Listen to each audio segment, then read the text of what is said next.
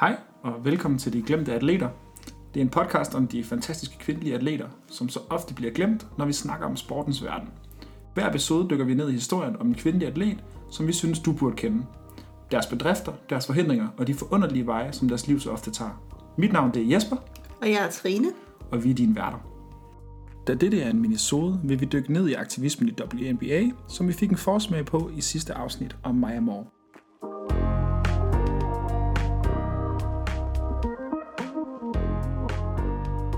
Så vil vi gerne lige starte afsnittet ud med en øh, lille nyhed hver. Og øh, jeg har gået den lidt mere useriøse vej den her gang og taget noget, som jeg synes var for grineren til ikke at have med. Det tager glæder mig til at høre. Øhm, I denne spilleuge NFL, der skete der noget sindssygt i kampen mellem Bears og Saints. Jeg tror godt, jeg ved, hvor det her det bærer hen. Ja. Øhm, det er sådan, at Bears' angreb, de har en wide receiver, der hedder Javon Wims.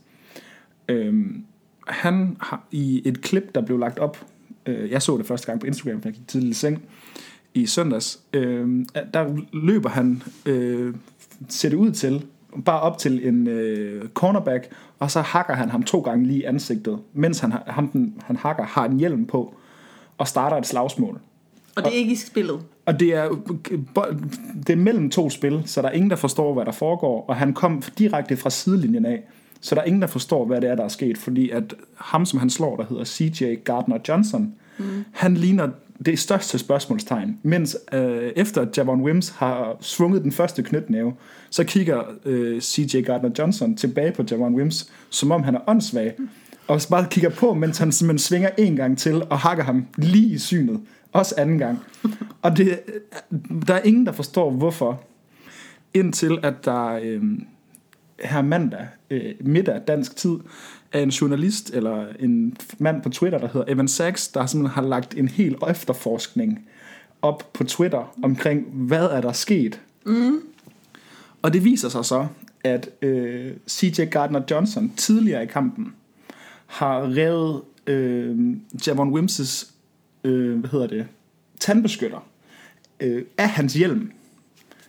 Okay. Så han har simpelthen bare løbet, altså efter et spil er slut, så yeah. står øh, Javon Wims og CJ Gardner Johnson sådan lidt og snakker til hinanden, og så lige inden de går hver til sit, så tager CJ Gardner Johnson og river Javon Wims' tandbeskytter af og smider den på jorden. Hvor meget sådan Ak- Akib Talib-agtig er han. Ja, ja lige præcis.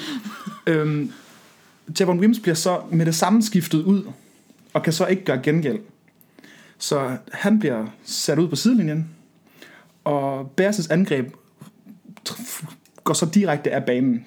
Det næste spil, der hvad hedder det, kommer de så Og for langt. dem, der ikke lytter, i og med, at de angreber forholdsspillere, så, hvad skal man sige, så går de begge to af banen nu. De går begge to af banen. Så kommer Saints angreb ind. Det vil sige, at hverken CJ Gardner Johnson eller Javon Wims er på banen. De er begge to på hver deres øh, respektive sidelinje. Og så sidder Javon Wims ellers bare og koger på sidelinjen i 11 lange minutter. hvor, der, altså, hvor han ikke har andet at tænke på, at han bare skal have hævn. Ja, han må have været rasende siden, han har husket, jeg, den tid, bare, jeg venter bare på at komme ind, og så pande ham ind. Men det sjove er, hvis man ser klippet, så løber han direkte fra sidelinjen ud, og så prøver han at rive CJ Gardner Johnsons tandbeskytter af. Med det samme, eller hvad? Med det samme, det er det første, han prøver på. Det fejler han så i, ser det ud til. Og det er først der, det går op for ham, at det han så bliver nødt til at gøre, Det er bare pande ham ind. det er så at pande CJ Gardner Johnson ind. Og præcis det, Jørgen Johnson virker jo så tydeligvis ikke til overhovedet at vide, at det her det foregår. Han har- At de stadig har beef. Nej, han, han, han er overhovedet ikke med på, at det her det foregår. At der, at der stadigvæk er noget illeset her. Øh, han har nok fuldstændig glemt, at han har hævet den her ud, fordi han er fuldstændig indeforstående. Og hvad er det så endt ud i nu her efter? Jamen det er så det, at Eller han bliver smidt ud i kampen, ikke? han bliver smidt ud af kampen, og Javon Wims har så fået en to dages, øh, to spilledags karantæne fra den her episode, hvilket man jo så måske kunne sige er lige underkanten for at smide direkte knytnæver i en kamp, men ja, der, hvad kan man tage, altså, det er NFL. Men meget velfortjent, for det var godt nok en øh, dum beslutning. Det ser for vildt ud. Øhm, Alt over en tandbeskytter. det skal så tages med, at CJ Gardner Johnson han har et dårligt ry som værende en øh, provokerende spiller. Han har været op og slås til egen træning øh, med øh, Michael Thomas, som er en stjernereceiver på det hold, han selv spiller på. Så han er en provokerende spiller, og kan få, er en, der kan få folk Han er en god trash talker, det du siger. Ja, lige præcis. Så han, det spiller han også på, tror jeg, og det tog i hvert fald Javon Wims fuldstændig ud af kampen, bogstaveligt talt. Han blev smidt ud. Så øhm, en lille sjov historie, som jeg synes var for vild, at ham her simpelthen bare har været inde, og Sherlock Holmes har vej frem til på Twitter, hvad det er, der var sket her. Fordi der var, det var der ingen, der forstod, der Nej. skete i kampen. Det, øh, altså til min nyhed, det er lidt mere seriøst, vil jeg sige. Jamen, så lad os prøve at høre den. Det er en skandale i håndboldverdenen. Ja. Øh, Det er sådan, at øh, i januar skal der holdes VM i herrehåndbold. Og IHF, øh, International Handball Federation, de øh, annoncerede øh, to hold, som fik VM-billetter fra, øh, hvad skal man sige, Am- Amerikaherne, hedder det det? Det kan man vel nok godt kalde det. Ja. Øhm, og det er sådan, at Grønland, vores kære Grønland, de kvalificerer sig sammen med Am- Nordamerika og Sydamerika. Ja. Og øhm, de seneste 20 år har Grønland altså domineret den her region. Ja. De, har, øh, de konkurrerer hvert år i noget, der hedder de panamerikanske håndboldmesterskaber, hvor de har vundet de sidste 20 år. Ja, okay. Så de forventede ligesom at gå videre til VM, mm-hmm. men på grund af corona, det blev de her panamerikanske håndboldmesterskaber, de blev aflyst. Ja. Så det var op til IHF ligesom at uddele de her to VM-billetter, der skulle gives igennem den her turnering. Ja. Og der valgte de en ret chokerende beslutning at give den ene øh, billet, til, som Grønland regnede med, til USA. Ja. Og det skal altså sige sådan, USA er ikke særlig god til håndbold. Men begrundelsen lød simpelthen, at IHF de kunne øh, udbygge deres tv-marked yderligere ved at lade USA deltage. Så det var simpelthen en ren økonomisk beslutning. Det var en økonomisk beslutning. Ja. At de sagde, at øh, USA er kæmpe stort. Der er en masse tv-serier. Vi vil gerne gøre håndbold mere populært i USA. Ja. De kalder simpelthen USA for en vigtig aktør i håndboldens udvikling på verdensplan. Okay. Og så henviser de også til, at USA sluttede i top i den seneste panamerikanske mesterskaber, som jeg så vil sige er noget andet end de panamerikanske håndboldmesterskaber. Okay. For den her turnering, det er en turnering, som fungerer som OL-kvalifikation. Ja. Og det der jo så er, det er, at Grønland kan ikke deltage i den øh, kvalificeringsturnering, fordi de anses ikke som en nation af den olympiske komité. Okay. Så deres eneste måde at kvalificere sig på VM, til VM er, er gennem de panamerikanske håndboldmesterskaber. Og Grønland er selvfølgelig sure over den her beslutning, fordi de har virkelig få chancer til at kvalificere sig til EM. Og din lille håndboldnation, som egentlig overpræsterer og slår de her store sportsnationer retmæssigt. Og så er den her VM-billet blevet taget fra dem. Jamen, de har da også, de har da også al ret til at føle sig snydt. Nu har jeg, vi har på den her podcast en idé om, at sport det er noget, der bliver spillet med hjertet, og ikke noget, der skal tages beslutninger med hjernen. Og har vi en nation, der brænder for noget, og så har du en nation, der ikke brænder for det. Og så bliver, det sådan, så bliver beslutningen taget på baggrund af en, en chance for økonomisk vækst. Og det støtter vi ikke. Nej. Vi kan jo godt lide at støtte de glemte atleter. Og her forstå, altså, der fortjener Grønland ligesom at være på den største håndboldscene i verden. Altså, ud fra de sidste 20 år vurderer jeg så i hvert fald der. Så øh, i hvert fald vil jeg bare lægge, sige til vores seere, læg mærke til, når håndbold ruller over skærmen i januar, at der er Grønland ikke med, og det er for dårligt. Og vi sender håndbold Grønland en tanke, og vi håber, at øh, i fremtidige slutrunder er med.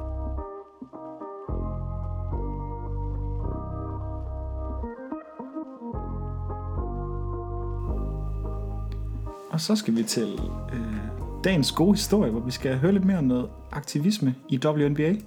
Ja, i sidste afsnit, der snakkede vi jo om Maja Moore og hendes bedrifter er på banen. Så synes jeg, at det kun var passende at dykke lidt mere ned i WNBA's aktivisme. Noget, som de er kendt for.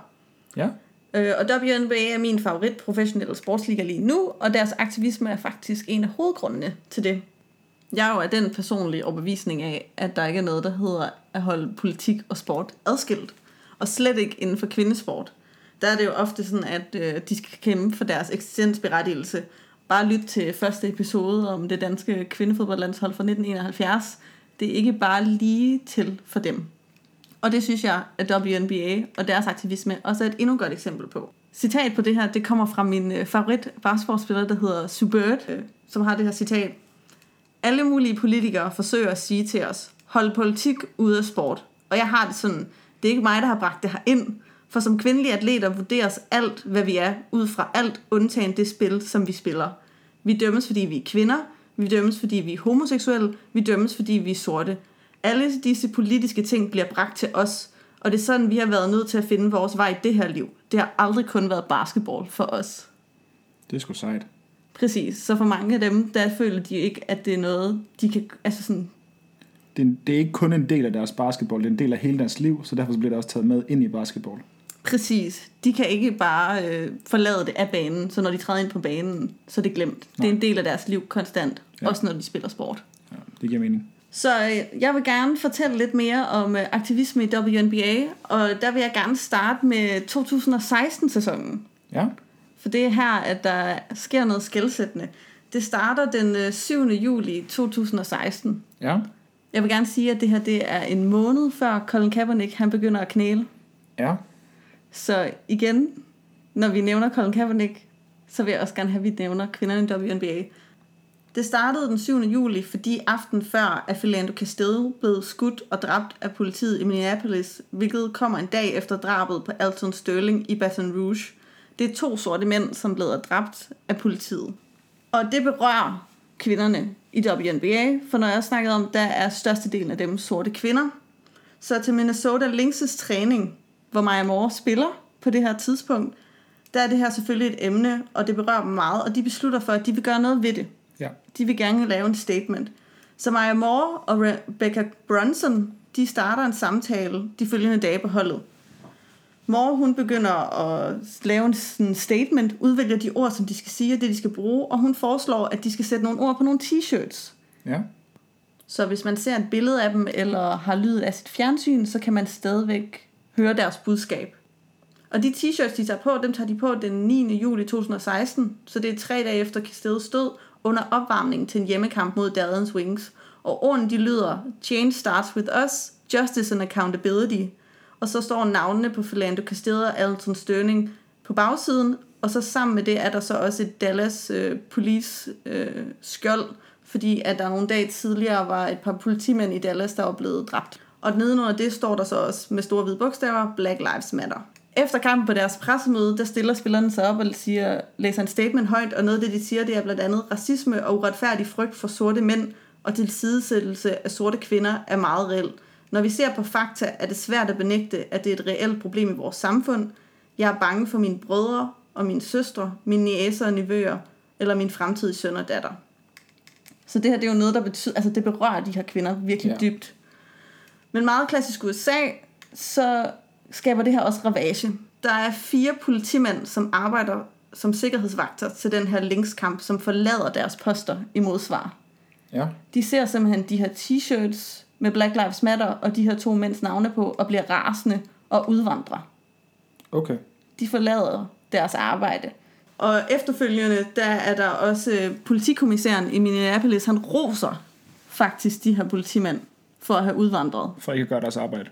Ja, fordi han siger, at det er respektløst. Det, der så også sker, det er, at dagen efter den her, de her t-shirts, de sætter yderligere demonstrationer i gang i WNBA. Dagen efter bærer New York Liberty lignende trøjer med Black Lives Matter på, og med Dallas 5, som symboliserer de fem politimænd. Dog bliver begge holdene gjort opmærksom på, at det ikke er tilladt at bære trøjer uden holdets logo på. Det er nemlig sådan WNBA, at du skal ligesom have uniformer på. Der er sådan en standard opvarmningsdragt, og deres Black Lives Matter trøjer, både Minnesotas og New Yorks, er ikke lovlige, så de skal forvente en bøde. Okay. Samtidig i de følgende øh, uger, så efter den her meldelse, fortsætter det dog med at rulle. Der er spillere på igen Liberty, Indiana Fever og Phoenix Mercury, som tager almindelige sorte skjorter på, eller trøjer på øh, fra Adidas, som er ligaens sponsor, hvor der dog ikke er nogen ord på, men hvor de ligesom siger, for ikke at få en bøde, så tager vi den her sorte trøje på, som alle ved signalerer det samme, Ja, så de gør det i protest mod ligaen og imod de øh, regler, som de er blevet gjort opmærksom på. Det ender så med, at WNBA de giver nogle bøder til de her spillere. De giver fe- en bøde på 500 dollars til hver af de spillere, der har haft trøjen på, plus en bøde på 5.000 dollars til hver af klubberne, som har tilladt det. det lyder ikke af meget, men for en liga, der, abon- der ligesom går på et meget mindre budget end nogle af de andre ligaer, vi hører om i sport, så kan jeg godt forestille mig, at det måske alligevel kunne ramme nogen økonomisk alligevel, måske. Præcis, og jeg tænker meget grund, så tror jeg også, at WNBA er det jo mere også symbolsk at sige, at vi har straffet dem, Ja. end måske at sige, hvor højt det er. Ja, okay. Men selv om det her måske er små beløber, så bliver spillerne rasende. Ja. Det sætter endnu en gang i protester. Tina Charles, som spiller for New York Liberty på tidspunkt, hun accepterer sin øh, pris for månedens spiller i juli.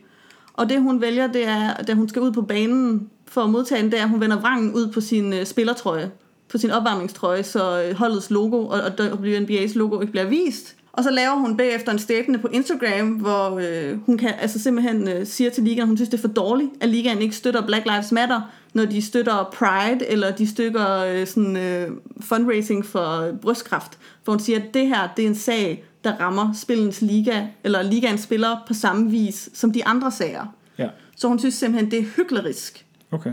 at de i en liga, der er overvældende sort, ikke støtter op om Black Lives Matter. Efterfølgende så Indiana Fever, New York Liberty, Washington Mystics spillere, de laver media blackouts, hvor de nægter at snakke til medierne efter deres kampe. De vil kun udtale sig om Black Lives Matter. Mm-hmm. Øh, der bliver blandt andet sagt af Natasha Cloud, som spiller for Washington Mystics, hvis de vil fjerne vores ret og vores stemme til at tale for noget, som er så vigtigt for 70% af vores liga som afroamerikanere, så finder vi andre måder at gøre det på. Okay. Så de bakker ikke ned. Og Minnesota Lynx og Seattle Storm spillere, øh, de laver opslag i protest på de sociale- sociale medier, hvor de igen har de sorte dragter på, og de viser deres støtte for de andre hold, som har fået bøder. Så det er altså nu over halvdelen af holdene i ligaen, som har deltaget i de her protester mod ligaen, og som har hvad skal man sige, givet deres støtte til Black Lives Matter. Ja. Og det ender så også med at have ret hurtige konsekvenser. WNBA de bliver lagt under så meget pres, at de ender med at trække de her bøder til sig igen. Okay. Så øh, det virker. Hvor, hvor lang tid går der mellem, at de ligesom sender bøden ud, og så trækker den tilbage? Når Der- de bliver betalt? De når ikke betalt, der går tre dage. Okay, altså så det går det rigtig stærkt. Ja, altså presset er så massivt for alle, altså alle de her ting med media blackout og post på sociale medier sker inden for tre dage. Okay. at alle spillerne på samme tid, og så trækker NBA, WNBA bøderne tilbage med det samme. Så det er en massiv og nærmest med det samme, altså at hele reaktionen kommer sådan i det samme øjeblik, at de her bøder bliver stukket ud, så sker reaktionen, og så lukker de, bliver de nødt til at reagere på, hvad der ligesom sker.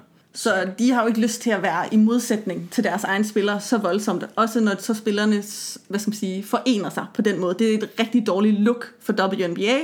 Så de undskylder, trækker bøderne tilbage og siger, at de har fuld forståelse, og så lader den øh, gå i sig selv der. Men øh, det her protester i 2016, de starter noget i WNBA.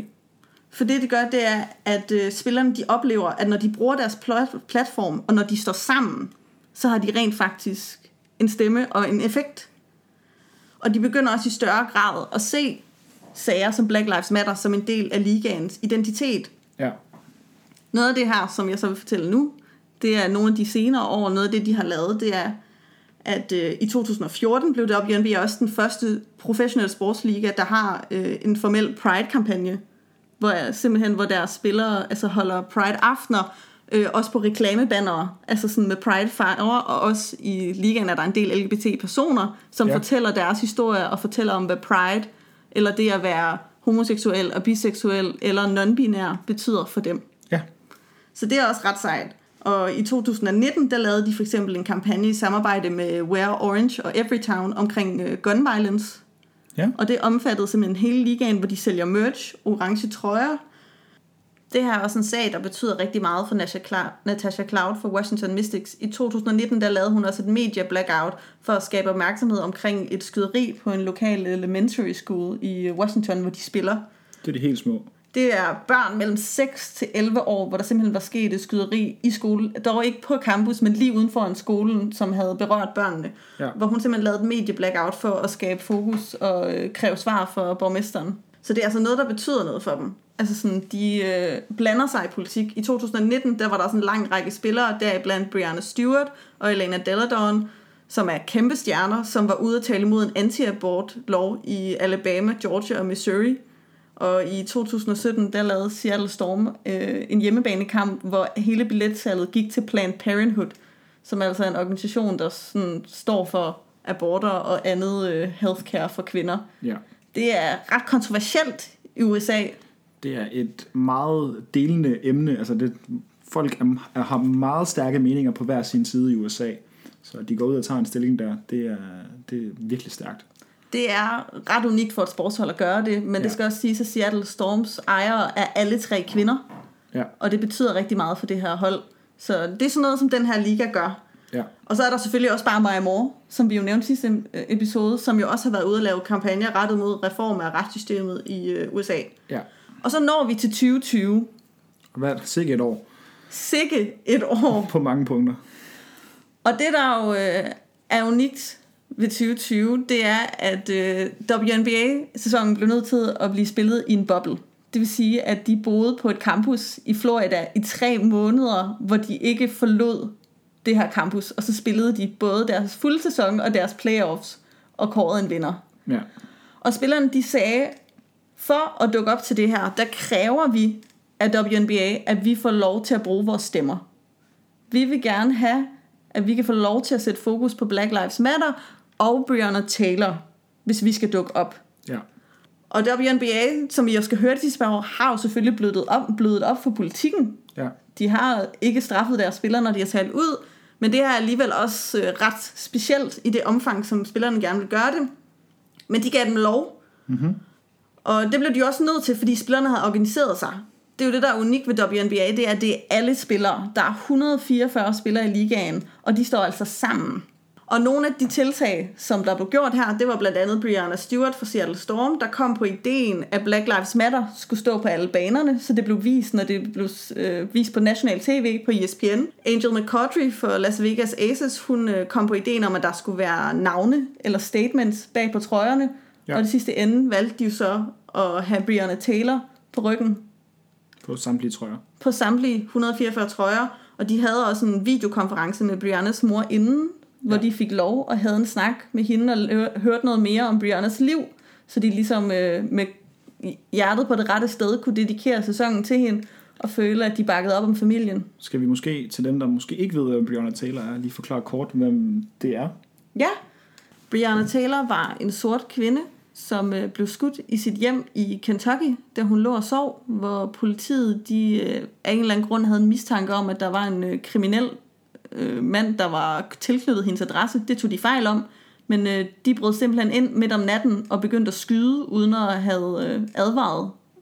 De havde det der, som man i USA kalder for no-knock warrant. Det vil sige, at de har tilladelse til at gå ind i et hjem uden at banke på. Som vil sige, de sparkede sig vej ind. Og så har øh, Breonna Taylors kæreste, må det, Ja. tror jeg det var, havde en pistol på sig. Lovligt. Lovligt, fordi at han havde en tilladelse og var i sit eget hjem. Og så endte de med at så gå ind og så skyde Breonna Taylor, mens hun var i sin seng. Ja, så hun døde desværre alt for tidligt. Og kvinderne her i WNBA, de vil gerne ære hende. Og som også nævnt i sidste afsnit, så valgte de generelt også at støtte op om Say Her Name-kampagnen, som er en kampagne, som skal øge bevidstheden og kæmpe for retfærdighed for sorte kvindelige ofre for pol- politivold, altså som ja. er døde ifølge af deres vold. Fordi at sorte kvinder jo så alt for ofte bliver glemt. Så øh, de dedikerede ikke kun deres sæson til Breonna Taylor, men også Sandra Bland, og Atiana Jefferson og Dominique Remy Fells, som mm. er sorte kvinder, som også har mistet deres liv, som følge af politiet. Ja. Og det, som WNBA også gjorde, det var, at de sørgede for at have et øh, so- Social Justice Council, som der også simpelthen var specifikke spillere for nogle hold, der blev udpeget, som så sørgede for i løbet af den her sæson, at øh, det var ikke bare noget, de skulle fortælle offentligheden om, det var også noget, at de her 144 kvinder skulle lære om. Så de havde løbende seminarer, hvor de havde gæsteforelæsere, hvor de lærte om øh, uretfærdighed i USA. Så de havde for eksempel besøg af Michelle Obama, de havde besøg af Kimberly Crenshaw, som er en kendt forsker, som blandt andet har startet Say Her Name-kampagne. Okay. Så de var jo, altså sådan, og de havde også samtaler med samtlige af de her kvindelige ofres familier.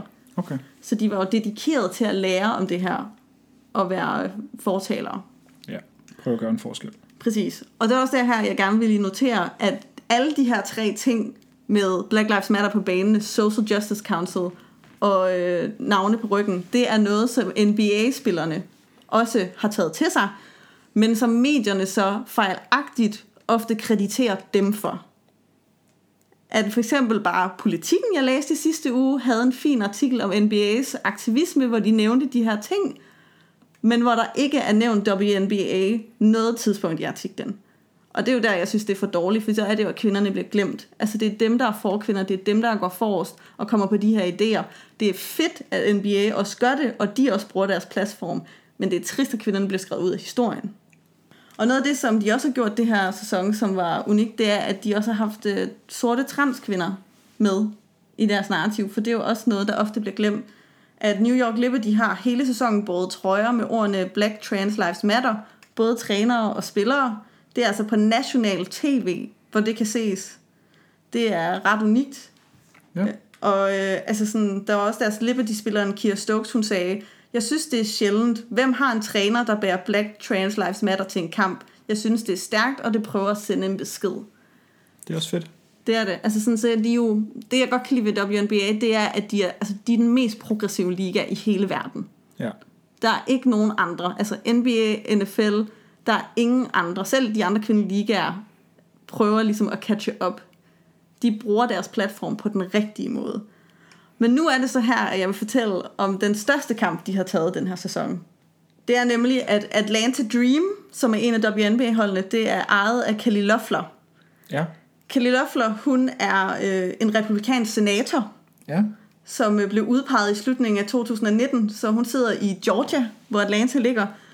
Og hun er så udpeget af sin, øh, hvad skal man sige, ham der gik af, og hun er kæmpe Trump-støtte. Hun er altså anti-abort, anti-LGBT-rettigheder. Generelt, vi er ikke fan af hende. Jeg har også en anden fun fact om Kelly Loeffler. Hvad? Du ved godt, hvem hun er? Ej, jeg aner det ikke, men hendes navn rimer på kartofler, som er en af de få ting i verden, der gør det. Okay, jeg tror... fedt, fedt. Tilbage til seriøst emne her, Sorry, okay? Om sorry. brænebidende aktivisme.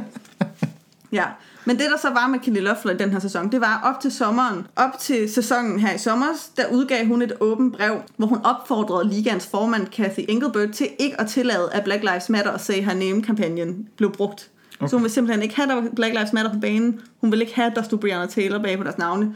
Hun sagde, at der skulle være det amerikanske flag på trøjerne, fordi ellers så kunne man jo dele folk. Altså det vil være meget den der klassiske narrativ om, at så øh, splitter du landet ad sammen for at skabe fællesskab. Og hun sagde, at Black Lives Matter var kommunisme, og det var noget, der ville ødelægge Amerika.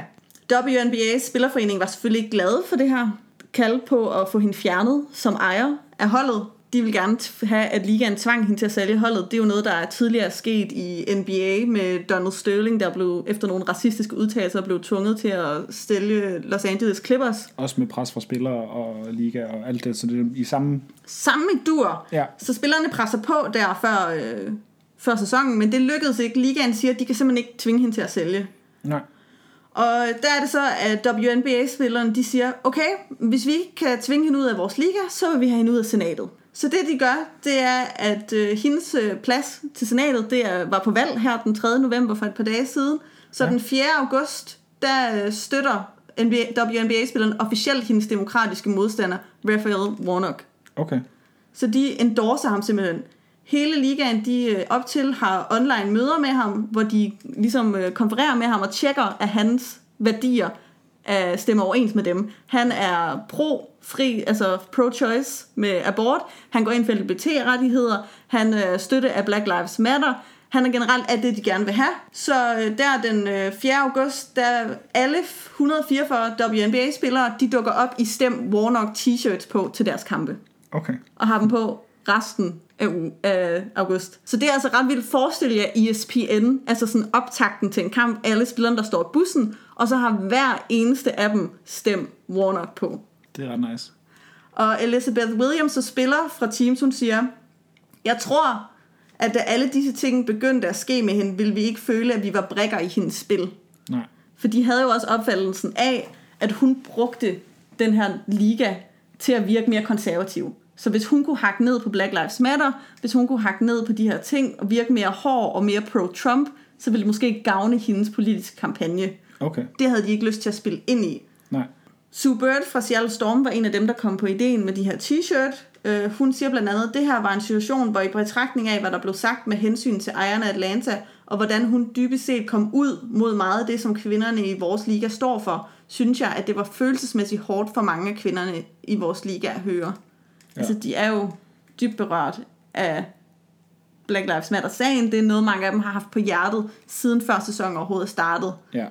Og de siger jo så, at de her trøjer, det var en god måde at få budskabet ud om Warnock, og en, forhåbentlig få ham med i senatet, og hvis han er senatet, så er Loeffler ikke.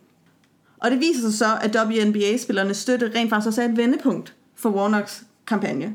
Før de øh, gik ud med de her trøjer den 4. august, der lå hans... Øh, der lå han helt nede på 9% af stemmerne i meningsmålingerne, og Loeffler hun nå på 20%. Ja, Nu tænker jeg jo, det lyder lavt, det lyder lavt, men det er fordi, at øh, det her øh, valg for det her senatet, det er et åbent valg, så alle kan stemme op. Det er ikke kun to kandidater, der er simpelthen 21 kandidater i det her løb. okay.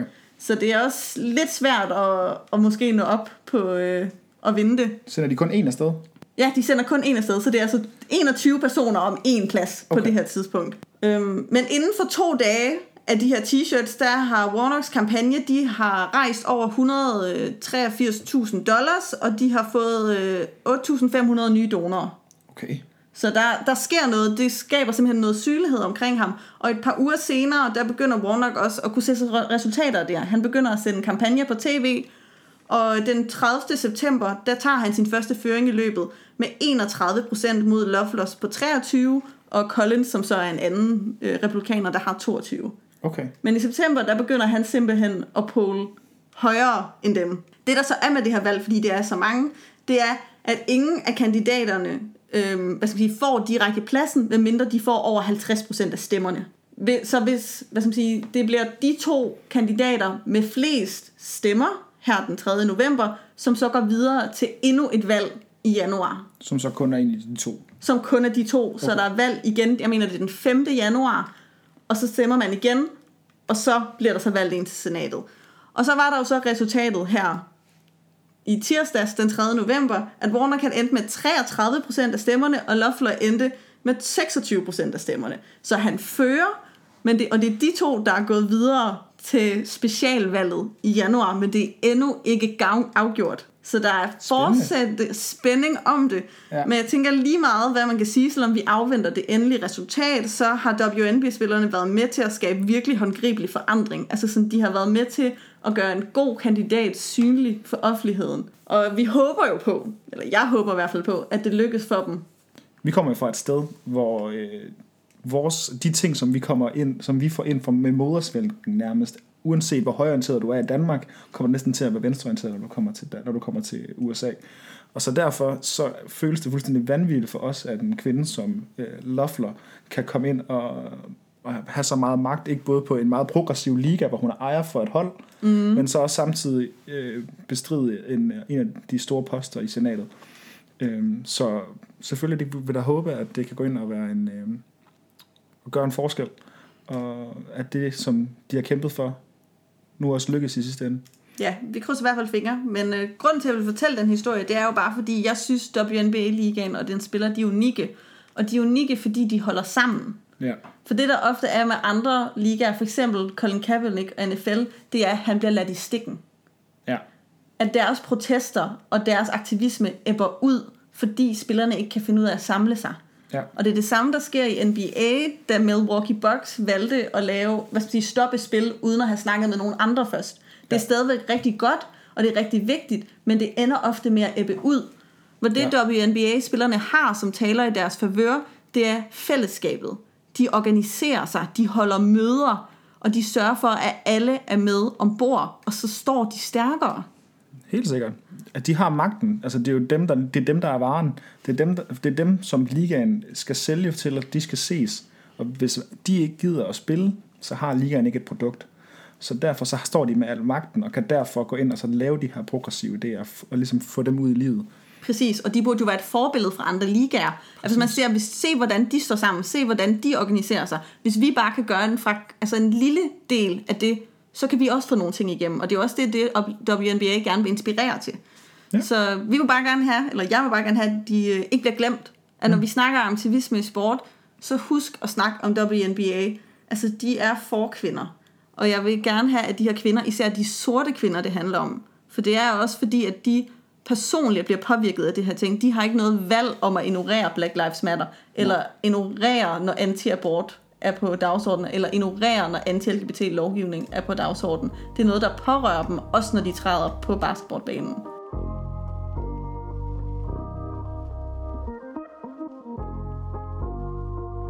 Nu er vi så kommet til øh, den tid i afsnittet, hvor vi skal øh, prøve at komme med en anbefaling hver. Vi skal lige komme med øh, ugen Serena, hvor vi har et eller andet, som vi gerne vil råbe come on til. Yes. Øhm, og jeg har taget sådan lidt en, en, øh, en gammel klog anbefaling med, øhm, fordi at øhm, vi er vokset op i et hjem, hvor man øh, værdsætter classic rock over rigtig mange andre ting. Det lyder super præsentøst. Ja, det gør det nemlig, og det er også derfor, at jeg lige prøver at sætte det ind først. Øhm, men øh, det, jeg gerne vil anbefale, det er Fleetwood Mac's Rumors album. Åh oh, ja. Og det lyder jo sådan lidt sjovt, fordi at det er et album, der er udkommet tilbage i starten af 70'erne. Er det ikke en ny anbefaling, du kommer med? Nej, det er det ikke. Men øh, grunden til, at jeg nævner det, det er fordi, at øh, en af de store hits fra albumet, der hedder Dreams, er, blevet, er gået viralt. Øh, fordi at det er med i en TikTok-video, hvor en, øh, en latinoamerikansk mand øh, longboarder ned ad noget, der ligner en motorvej i USA, mens han drikker tranebærjuice og lytter og synger med på øh, Dreams. Jeg har godt set den. Det er en ret øh, sådan chill video. Ja, og, de, og den er sådan... Gode vibes. Ja, det er det, de siger. Det er bare sådan, det her det er den vibe, vi har brug for i 2020, og det kan man have ret i. Og så spiller Dreams bare i baggrunden. Og så spiller Dreams by baggrund, og det er en fremragende sang. Og hvis man har hørt den og synes, eller set den video, og man synes, at den sang, der er med Dreams, det er en fremragende sang, så vil jeg bare sige, at man skal sætte sig ned, og så skal man høre hele albummet. Fordi at den stemning, der er der, den er direkte fremragende igennem hele albummet også. Og det er et fremragende album, og der er ikke en eneste dårlig sang på. Så øh, det er en lidt en gammel klog øh, anbefaling. Øh, men øh, Jeg bakker også op om. Altså, jeg elsker både Dreams, The Chain. Altså, Go Your Own Way, der er You Make Loving Fun. fuldt med gode sange. Der er så mange gode sange. Øhm, så hvis man øh, har en lille times tid, jeg tror det var omkring 50 minutter, og mangler lidt god stemning til et glas rødvin, eller øh, vildsvinepaté og et eller andet til, for lige er gøre det rigtig, rigtig, rigtig præsentøst, så, kan man, øh, så kan man gøre det, sætte rumors Det er virkelig øh, sådan det hvide Nørrebro-segment, vi spiller ind i. Så meget. Men det er stadig Ikke- sandt. Det er en god, det er en god ikke, ikke anbefaling. frarøve os selv nydelsen af et øh, fremragende album, yes. Også selvom det er på den gode side af 50 år gammelt. Yes. Og så når vi til min ugen Serena. Og øh, jeg vil gerne anbefale uh, The Queen's Gambit, som er en uh, ny tv-serie på Netflix, som lige er kommet for, jeg tænker, en uges tid siden. Den handler om uh, Beth Harmon, som vokser op på et børnehjem og viser sig fra en tidlig alder at være et ekstraordinært uh, talent inden for skak. Ja, Så det er simpelthen en serie, der udfolder sig over mange år med hendes blomstrende skakkarriere. Ja. Øh, samtidig med, at hun så også kæmper med sine personlige dæmoner. Så det er en blanding af sådan lidt en klassisk sportsfilm, men også med god drama. Og så vil jeg sige, for, for mig, som øh, ikke ved så meget som skak, og som generelt synes, det virker lidt kedeligt, så gjorde det faktisk, at jeg var dybt investeret i de her skakscener. Ja. Jeg synes, det var drønende spændende. Mm. Og jeg lærte også mange nye ting. Jeg lærte for eksempel, at øh, hvis man stopper et skakspil midt det hele, mm. så øh, skriver man sit næste træk ned og putter det ned i en kuvert. ja det Så- gjorde man. Det gjorde man. Det gør man ikke længere. Okay. Nej, for nu, i, dag, i dag er der jo skakcomputere, der Nå. kan udregne den bedste se- sekvens. Så Nå. man, må, man stopper ikke skakspil. Nå, jeg skal så måske også sige, at den her serie, den foregår i sådan noget 1960'erne eller sådan noget. Ja, Det og er- øh, jeg er øh, lidt en skak-entusiast. Jeg elsker Jes- skak. Jesper elsker skak. Øhm, så derfor så har jeg har slugt den her serie, og så har jeg øh, siddet og På nørdet, anbefaling fra mig. Ja, Det vil jeg øh, gerne lige have credit for. og så har jeg siddet og nørdet de spil, øh, nogle af de skakspil, der bliver spillet i serien, Åh, oh, selvfølgelig. øh, og siddet, og, siddet og, og fået dem gennemgået, og hvordan at de ligesom øh, er blevet lavet. Så det er rigtig skak, der bliver spillet. Det er rigtig skak. Det er, det er simpelthen partierne, der er med i serien, er faktisk berømte partier fra øh, tilbage i tiden, som de så har taget. Og så for eksempel, hvis nu at partiet i virkeligheden endte i en uafgjort, som hedder Remi, mm. så har de simpelthen gået ind, og så har de lavet nogle, øh, lille, nogle små ændringer ved det, som øh, gør, at øh, jamen, enten Elizabeth Harman eller hendes øh, modstander går ind og vinder i stedet for. Okay. Spændende, spændende. Ja. Så du, så du har bare siddet og nørdet skak, mens du så den generelt? Ja, ja, men jeg er kæmpe skak. Øh, jeg, synes, det er, jeg synes, det er så fedt. Ja. Øh, så Men som en, der ikke ved noget om skak, så synes jeg stadigvæk, den var super interessant. ja, Øhm, jeg slugte den i hvert fald også ret hurtigt, så den vil jeg anbefale, hvis øh, man mangler noget at give sig til. Så The Queen's Gambit på Netflix, det er rigtig godt tidsfordriv. ja, jeg vil bakke op. Så nu bakker vi hinanden i den her afsnit. Det er jo ja, fremragende. Ja, præcis. Yes, vi, bare sådan, vi støtter. Ja, sådan. Vi kræfter hinanden i vores gode smag. Nå. Men øh, det var det. Det var det. Det var vores øh, anbefaling for den her gang. Tak fordi I lyttede med. Lige nu lytter du til vores kendingsmelodi af Laurits Frølund Mortensen. Du kan finde kilderne til afsnittets historie i afsnittets beskrivelse. Hvis du kunne lide, hvad du hørte, så abonner endelig og efterlad en anmeldelse i Apple Podcast. Du kan finde os på Instagram og Twitter under De Glemte Atleter. Vi hører meget gerne fra jer. Mit navn det er Jesper, Og jeg er Trine. og tak fordi I lyttede til De Glemte Atleter.